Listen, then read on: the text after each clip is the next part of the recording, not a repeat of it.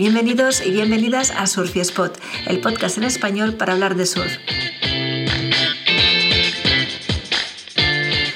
Importa si estás aprendiendo a hacer surf o si estás ya en fase de perfeccionamiento. En nuestros episodios te daremos trucos y consejos sobre el surf. Hablaremos sobre materiales de este deporte. Haremos entrevistas con las que aún aprenderemos más sobre surf.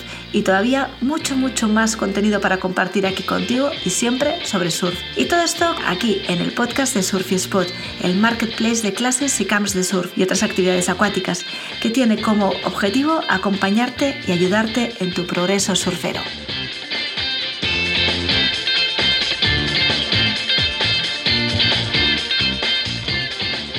Estamos hoy aquí, eh, Jolín, ¿qué me pasa hoy? Ahora sí. Estamos hoy aquí Pablo Botoso y María Pascual, cofundadores de Surf Spot, el marketplace de clases y camps de surf. Y hoy Pablo, eh, Pablo Botoso, que es instructor de surf desde, hace ya cinco años, nos viene a explicar eh, un tema súper interesante que son las diferentes partes, o sea, la anatomía, mejor dicho, de una tabla de surf. ¿Qué tal, Pablo? ¿Cómo estás? Muy buenas, María. Muy bien. ¿Y tú? Bien, también. Vamos allá. Anatomía de una tabla de surf. Claro, hemos hablado de, las tablas, de, que había tablas de fibra, tablas soft, pero no, tocamos el tema de las partes, ¿no? Correcto. Es un tema, es un tema interesante que, que yo muchas veces, bueno, lo repito en clase porque tengo alumnos que vienen hace tiempo eh, o que, bueno, por ahí vamos cambiando de, de, monitor, pero claro, llevan, saben cosas de surf e incluso surfean bien, pero no conocen las partes de la tabla, ¿no? No, la parte de adelante, la parte de atrás, la punta, pero bueno, eh, no, cada parte de la tabla tiene su nombre y tiene una función, ¿vale? Y, es, algo bastante importante, eh, eh, sobre todo a la, hora, a la hora de comprarte una tabla y sobre todo a la hora de elegir qué tabla utilizar para surfear. Bueno, este en el caso de los que ya cuando sos un poco friki, como en mi caso, te gusta tener distintas tablas, ¿vale? ¿Por qué? Porque dependiendo, dependiendo de, de la ola, de las condiciones del mar vas a elegir una tabla o la otra. Una tabla no te vale para todas las condiciones, en este caso sería como una, una moto, ¿no? Una, una moto de carrera, de, circuito, no te sirve para ir a la montaña y al mismo tiempo una moto de estas de enduro para ir a la montaña no, no iría muy bien en el circuito de, de, pista, ¿no? Entonces al final cada tabla tiene sus beneficios y, y, sus desventajas, ¿no? Y al final, por eso es que los surfistas, los profesionales tienen lo que se llama un quiver y un quiver quiere decir que tienen, bueno, eh, tienen muchas tablas, ¿vale? Incluso para cada, para cada evento eh, del, del, circuito hay distintos tipos de Hay, otras, hay otras que son muy huecas, que es para ir en el tubo, y son grandes. Hay otras que son más flojas y son para hacer giros. Y las tablas que utilizan no son las mismas, ¿vale? Sino que son distintas para aprovechar estas ventajas que mencionaba antes, ¿vale? Eh, bueno, eh, si bien los profesionales tienen 10, 15, 20 tablas por cada, bueno, no, por lo general entre 8 y 10 creo que les hacen para, para cada competición. Eh, a mí me gustaría tener... ¿A quién no? me gustaría tener 10 tablas por mes, sería guay, la verdad. Pero bueno, no es mi caso. Yo con tres tablas me, me apaño, una, una para todos los días, una para, mm, para olas flojitas de verano y gordas y una para cuando hay olas grandes. Pero bueno, vamos, eh, dejo de enredarme y vamos, a, vamos al lío. Bueno, pero es un buen tip de cuántas tablas tú recomendarías tener. Pues mira, con estas tres ya, eh, mm. tienes una buena tirada. Sí, sí, sí, sí. Yo creo que sí, mínimo dos o tres, mínimo, mínimo. El otro día hablaba de uno que decía cinco, bueno, da, da, da juego. Me, me, gustaría tener muchas más tablas, ¿eh? La verdad es que sí. Oh, no, claro. Si fuera por mí, tendría, tendría más, sin duda. Esto es uno de esos temas de, que da para, otro, para otro, podcast. Tal cual. el quiver. Bueno, eh, vamos allá. Em, comenzamos con la parte de adelante de la tabla, la punta, que en realidad se llama nariz en español y en inglés se llama nose, ¿vale? Que es una parte, es un elemento clave de la tabla de surf, sobre todo a la hora de coger las olas, ¿vale? Es determinante para entrar en la ola tenemos dos tipos, básicamente, ¿no? Eh, una, una que es un nose o nariz más bien puntiaguda, que suele ser eh, la, que se ven en los pro, ¿no? Y que le llamamos eh, pincho porque, bueno, es puntiaguda como y, pinchuda. Y suelen ser tablas, las shortboard, las tablas cortas, las tablas performance. No es una tabla buena para coger olas. ¿Qué pasa? La gente que controla mucho eh, la gente que, tiene una buena performance, quiero decir, la gente que surfea bien, no tiene dificultad para coger las olas, ¿vale? Eso lo hace con los ojos cerrados, sino que lo que busca es maniobrar. Pero la situación de un principiante es completamente distinta, completamente opuesta, ¿vale? Entonces, como decía, no es muy buena para coger las olas, pero es muy bueno para hacer maniobras radicales, ¿vale? Para hacer giros bruscos y, en poco espacio, ¿vale? Entonces, eh, una, nariz, una parte de adelante pequeñita no, nos va a facilitar esto. No tenemos peso delante para girar la tabla, ¿vale? Va a girar más liviana y, más fácil y además va acompañada de mucho rocker. ¿Qué es el rocker? El rocker es la curva de abajo de la tabla, ¿vale? Las tablas no son planas, las tablas de surf, sino que tienen una curva. Mientras más curva, más giros más radicales, gira, gira mucho más la tabla, pero va más lenta y tengo que, y tengo que hacer esos giros en la parte de, la ola que tiene más fuerza, que se llama eh, el pocket, que es justo donde empieza a romper la ola, ¿vale? La zona donde surfean los que controlan y mucho, ¿vale? Eh, además, este, este, esta nariz pequeñita y con mucho rocker no, se suele clavar, tenemos menos posibilidad de que se clave cuando, cuando bajo una ola muy vertical, ¿vale? Que eh, alguno que, que, ha estado en esa situación y que se le ha picado la tabla y ha hecho la lavadora eh, sabrá de lo que le estoy hablando, ¿no? Que, que suele pasar. Así que bueno, como decía, es una buena opción para gente con un nivel un poco eh, avanzadito. Y también depende de la ola, ¿vale? Porque además, porque al final si, si tú surf tienes mucho nivel, pero si la ola es muy floja y no nos, y, no nos ofrece una pared con, con fuerza y, y, que sea, y que sea vertical y que sea hueca, si la ola rompe despacito como si fuera la avalancha, la nieve en una avalancha de una montaña que va rompiendo muy despacito, una de estas tablas no nos va a servir, ¿vale? Nos va a ir mejor una tabla con un nose, eh, perdón, un nose más ancho. Una ventaja que tiene esta tabla, que sí que les va a interesar a los principiantes, es que para hacer el pato, que es pasar las olas por debajo cuando vamos eh, subiendo, cuando vamos entrando al mar e intentando llegar al pico, intentando superar la rompiente, sí que nos va a facilitar las cosas, ¿vale? Yo siempre cuando hablo de este tema siempre digo, porque claro, muchos dicen, no, yo quiero una tabla para hacer el pato, porque claro, creen que el pato les va a cambiar la vida y entiendo que el pato está, está bien, pero hay gente que tiene que elegir entre hacer el pato y coger olas.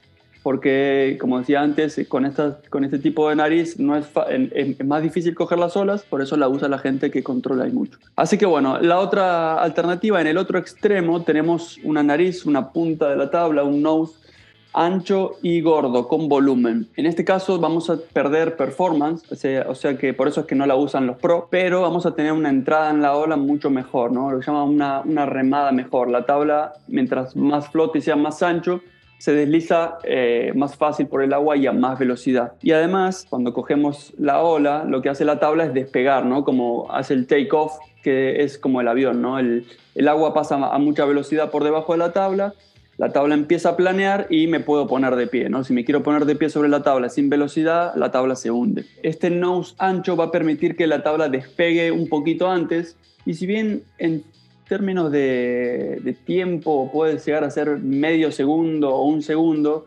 en la práctica esto se nota y se nota mucho. Así que es lo que yo siempre recomiendo para la gente que quiere comprar su primera tabla de fibra o que quiere comprar su primera tabla en líneas generales, ¿no?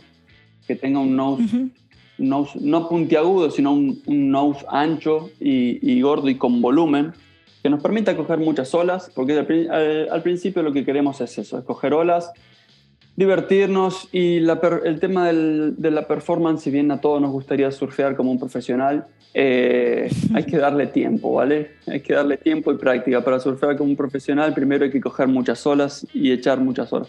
Ah, por otro lado, eh, me olvidaba, pero como decía, la tabla con el nose pequeñito va a requerir de un esfuerzo físico mayor para coger las olas, ¿vale? Así que también depende de nuestra condición física. Una tabla con un nose ancho y gordo nos va a permitir, eh, no, no, nos va a demandar una remada eh, con tanta fuerza, ¿vale? Vamos a entrar más fácil. Va a ser todo un poquito más fácil. Menos el pato. Menos el pato, exactamente. El resto. Esto no tiene una contra, como decía, ah, como hablamos antes, ¿no? Cada, como la, moto de pista y, la moto de, de, montaña de enduro, ¿no? Cada una tiene sus ventajas, pero también tiene sus desventajas. Bueno, yo hay gente a la, que le digo, mira, si quieres coger olas, mejor un no ancho, pero, pero no puedo hacer el pato y bueno, lo siento. Vas a tener que elegir. hay veces que hay que elegir. Y, bueno, este tipo de, de nose es, es, la que se usa en los longboards, en tablas como las Malibu, que son como longboards pero un poco más cortos, o, tablas eh, en mid-length, que son un poco, son una medida intermedia sobre siete pies, o la tabla evolutiva, que es con la que suelen, suele ser la, tabla, la primera tabla de fibra de, de, de muchas personas, ¿no? O la tabla fish. Pero bueno, ya hablaremos de, de los tipos de tabla más adelante. No sé, María, si, si, tienes alguna pregunta, ¿te quedó claro no? Súper claro, la verdad es que has explicado súper detalladamente, así que súper, súper claro.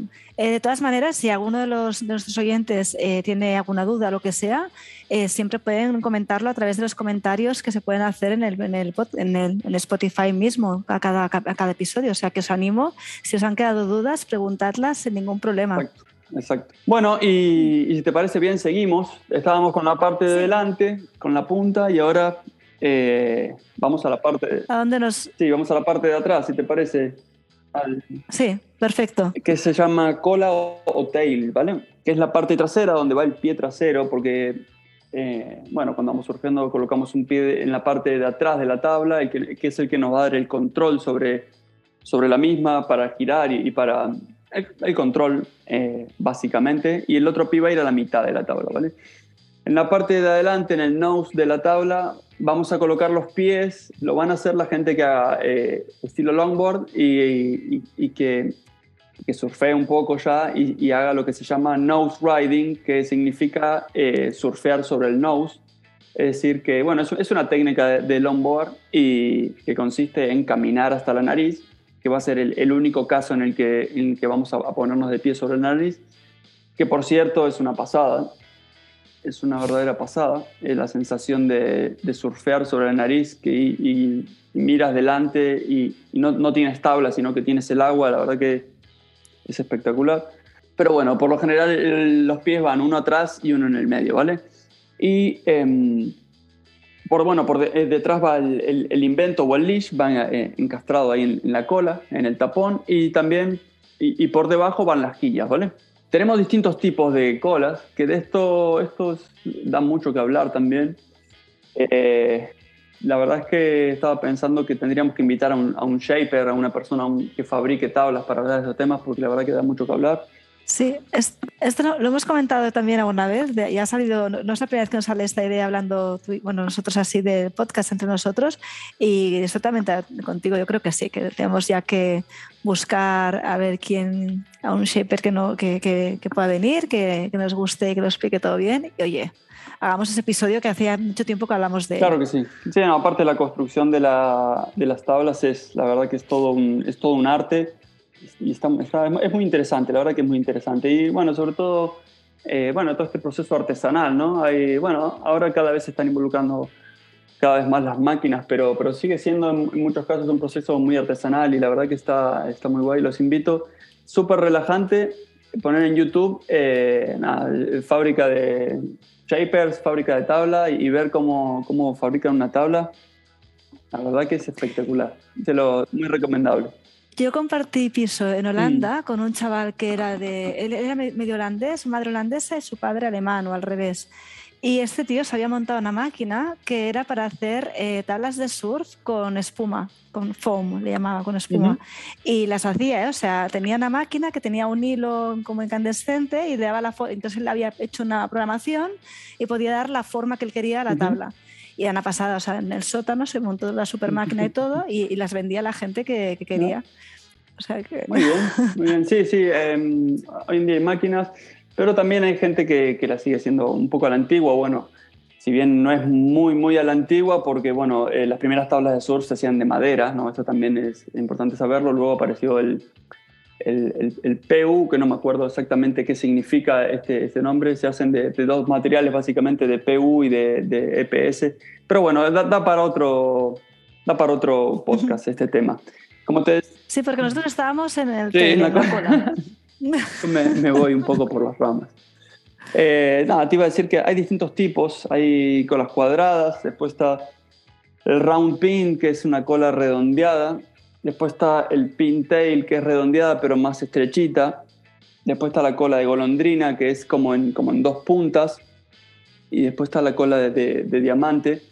Pero eh, son esas básicamente, pero yo creo que, eh, en mi opinión, lo importante no pasa tanto por la forma y creo que, bueno, en este, en este podcast, que es sobre todo para gente que se está, se está iniciando, gente de iniciación y nivel intermedio, quiero que, que quede claro que, en mi opinión, lo importante no es tanto la forma, sino el ancho, el volumen y el rocker de la cola, ¿vale? El rocker se llama rocker de salida, ¿vale? El rocker que tiene la parte de adelante de la tabla esta curva en la parte de delante se llama rocker de entrada y, la curva que tiene en la parte de atrás se llama rocker de salida. ¿vale?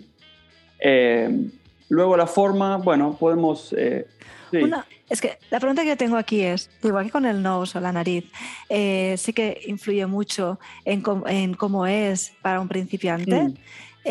¿Pasa lo mismo con la cola o no? Sí, exactamente. A eso iba y y es bastante similar, el concepto es, es, eh, es, el mismo básicamente, ¿no? Como decía, no importa tanto la forma, sino lo que importa es el ancho, el volumen y eh, la curva, ¿no?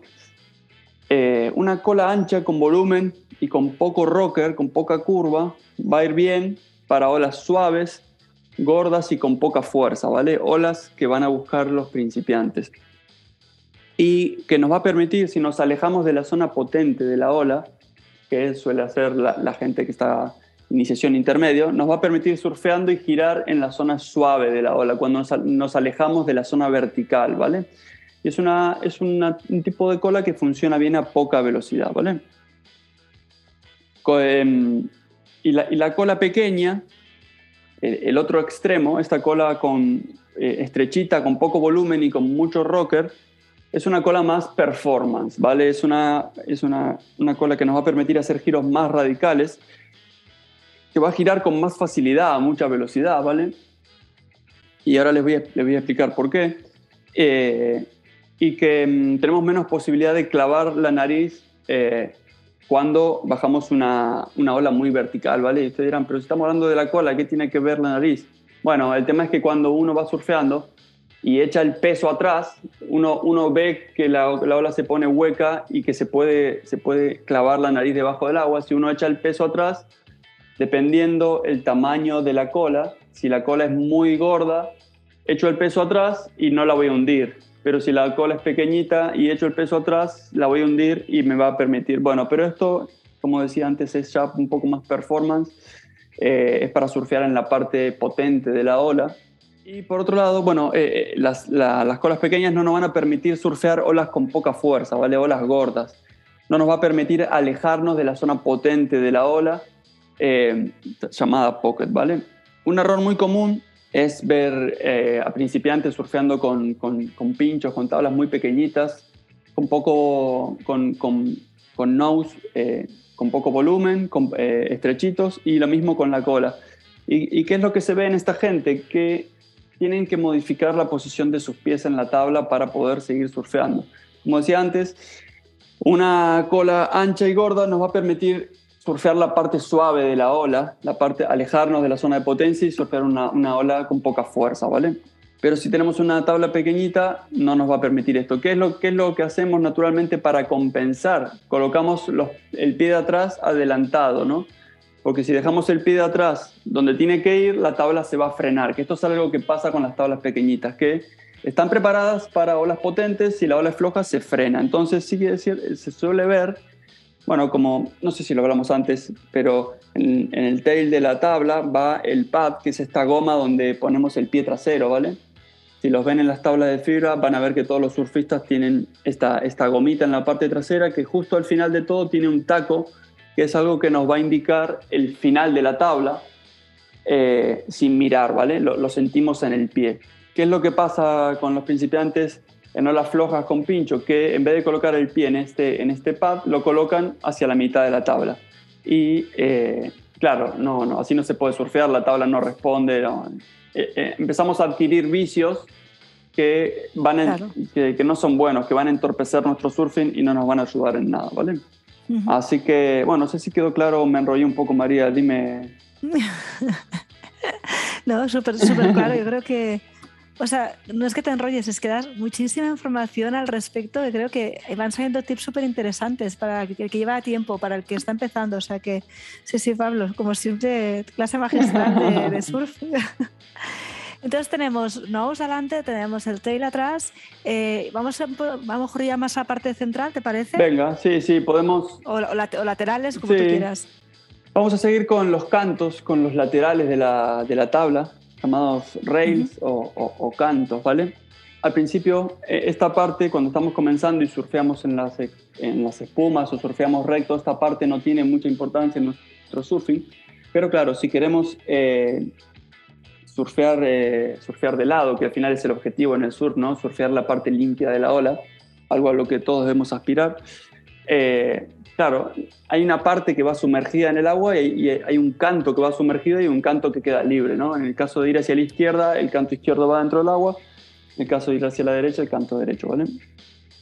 Eh, ¿Y por qué son...? Bueno, si, ven, si vemos los, los, cantos de una tabla de surf, vamos a ver que en la parte de arriba de la tabla el canto es redondeado, tiene una forma curva, pero en la parte de abajo vamos a ver que tiene una forma más afilada, así como si fuera 90 grados, ¿vale?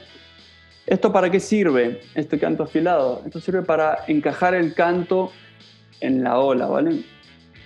Engage the rail, le llaman en, en inglés. Suele significa encajar el, lateral de la tabla del canto en la ola para poder surfear de lado, ¿vale? ¿Qué pasa si el canto no está afilado, si el canto es redondeado, si, la, la tabla fuera muy, muy gorda? Es que nos deslizaríamos hacia abajo de lado no sé si me explico. Nos pondríamos de lado en la pared de la ola, pero en vez de mantenernos a la mitad de la ola, nos derraparíamos, ¿no? Nos, caeríamos de lado. Eh, en cambio, si tenemos unos, la función de, los cantos es precisamente evitar que esto suceda, ¿vale? Eh, bueno, así que, ah, como decía, al principio no es una, una gran preocupación esto de los cantos, pero sí que sí, una vez que vamos avanzando ya nos, nos, metemos más en este tema, sobre todo si queremos ir a una ola un poco más, más hueca. Hemos hablado, Pablo, de eh, nose, tail, cantos. Nos quedan aún algunos elementos más de la tabla que los veremos en el próximo episodio porque estamos acabando el tiempo ya por hoy. Lo que queda súper claro, conclusión número uno, es que chicos y chicas, que siempre se habla del largo de la tabla y tal, en verdad mm, hay muchos más elementos, o mejor dicho, ningún elemento de la tabla nos puede pasar desapercibido porque todos son importantes. Algunos desde el día uno y otros al cabo de, un tiempo cuando ya vas mejorando y vas cogiendo más nivel. Así que eh, todos en cuenta, no os dejes engañar por quien os diga que no. Y, nada, esperamos que con esto os ayude a poder elegir vuestra tabla. Como decíamos antes, si tenéis dudas, lo que sea, por favor, contactad con nosotros, estaremos encantados de resolver esas dudas o incluso si queréis que hablemos de un tema en concreto en el podcast, también podéis proponerlo a través del propio, eh, propio Spotify, por ejemplo. Y si no, también podéis contactar con nosotros en nuestra web, en el marketplace de, eh, de clases y camps de surf, eh, Surf y Spot que eh, su dirección es eh, https dos puntos barra barra surfiespot.com. Eh, si queréis también reservar clases de surf o también vuestro próximo surf camp para este verano, que ya se acerca el momento, también lo podéis encontrar en, el propio Surfiespot. Sí, perdón, María, que agregar que, que, ya son más de 35 los campamentos que tenemos en Surfiespot, así que tienen para elegir, ¿vale? Que, que aprovechen y, y, que ahí tienen para, para ver de todo un poco. Y estamos súper contentos porque eh, las escuelas están también súper, em, bueno, les está gustando muchísimo la idea, el proyecto y lo estamos tirando adelante, cada vez se está apuntando más. Así que os animamos a que busquéis aquí vuestro próximo eh, surfcamp o vuestras clases, porque ahí será súper fácil mirar diferentes camps, compararlos y elegir el que sea ideal para vosotros, sin tener que perder horas buscando por internet. Así que eh, nada, nos vemos, bueno, nos oímos en una semana con el próximo episodio y hasta entonces, happy surfing.